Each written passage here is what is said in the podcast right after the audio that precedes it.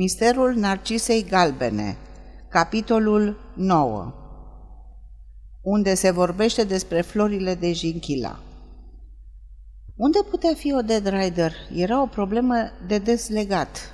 Parcă ar fi înghițit-o pământul.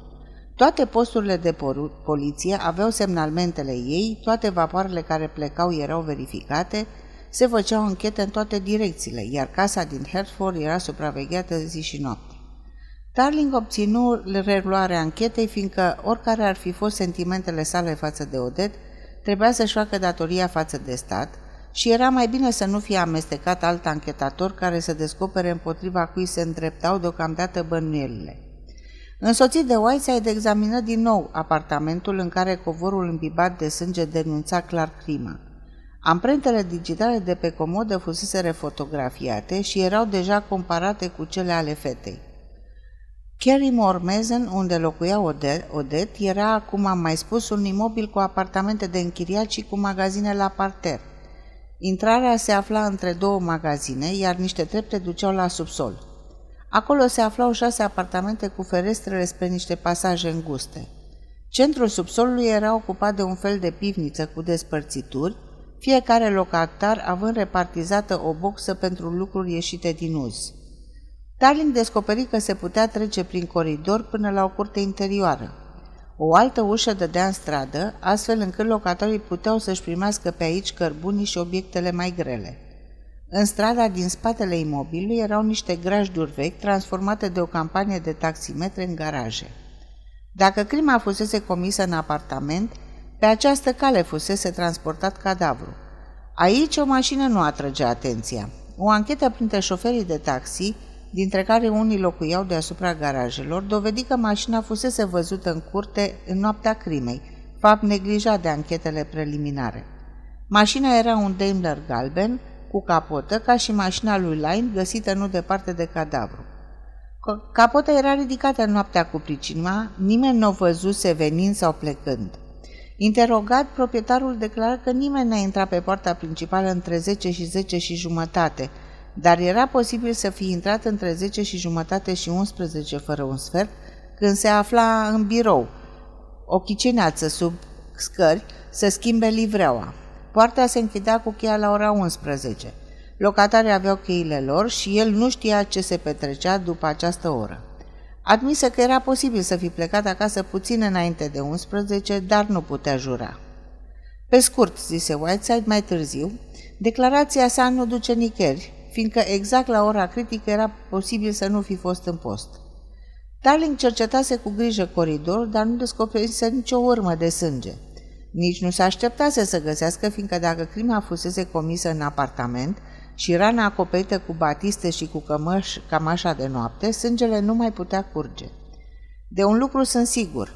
Dacă Odeta a comis această crimă, nu o putea face fără un complice – ea nu putea transporta singură cadavrul în mașină și apoi în parc, de la mașină până la locul unde a fost găsit.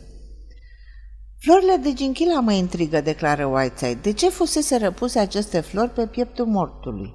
De ce, dacă l-a omorât aici, s-a mai obosit să-i mai, duc acest om, să mai aduc acest omagiu?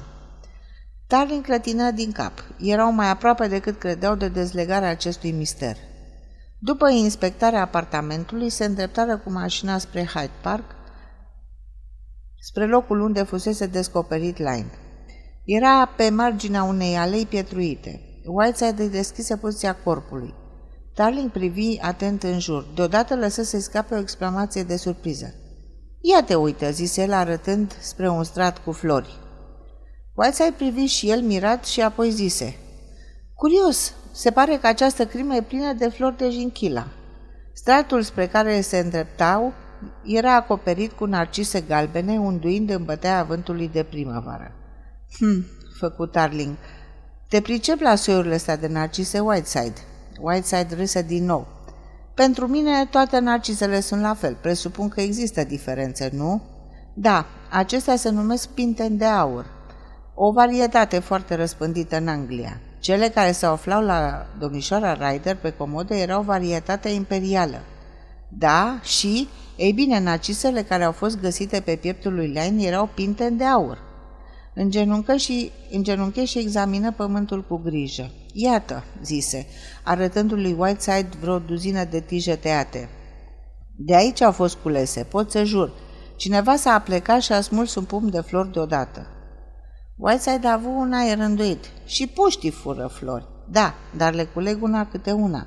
De aici, de acolo, ca să nu fie prinși de grădinari. Așadar, crezi Cred că cine l-a omorât pe Line a găsit de cuvință, dintr-un motiv sau altul, să-l împodobească așa cum am văzut, iar florile au fost culese de aici. Nu sunt din apartamentul fetei? Nu, cu siguranță. Eram sigur de asta încă de când am văzut florile de la Scotland, la Scotland Yard. Whiteside se scărpină pe nas perplex. Cu cât avansăm, cu atât înțeleg mai puțin. Uite, un om bogat care aparent nu are dușman serioși, găsit asasinat în Hyde Park cu o cămașă de damă în jurul pieptului, cu papâși de pâslă în picioare, o inscripție chinezească în buzunar și ca să încurce poliția un buchit de jinchila pe mâinile împreunate. E un gest de femeie, domnule, adăugă brusc. Darling tresări. Cum adică? Numai o femeie poate așeza flori pe pieptul unui bărbat, răspunse Whiteside calm. Acele jinchile sunt semne de milă, de compasiune și poate de remușcare. Un surâs lumină figura lui Darling dragul meu Whiteside. Devii sentimental. Uite pe cineva cu care ne întâlnim peste tot. E Milboro, nu-i așa? Milboro se oprise la vederea detectivului și părea gata să se furișeze fără a fi observat. Însă Tarling îl văzu, așa că Milboro înainte cu pașii lui mărunți și bizari, cu un surâs înghețat pe figură, iar în privire a... aceeași privire încolțită. Bună ziua, domnilor!" zise cu un gest exagerat de larg. Ați mai descoperit ceva nou?"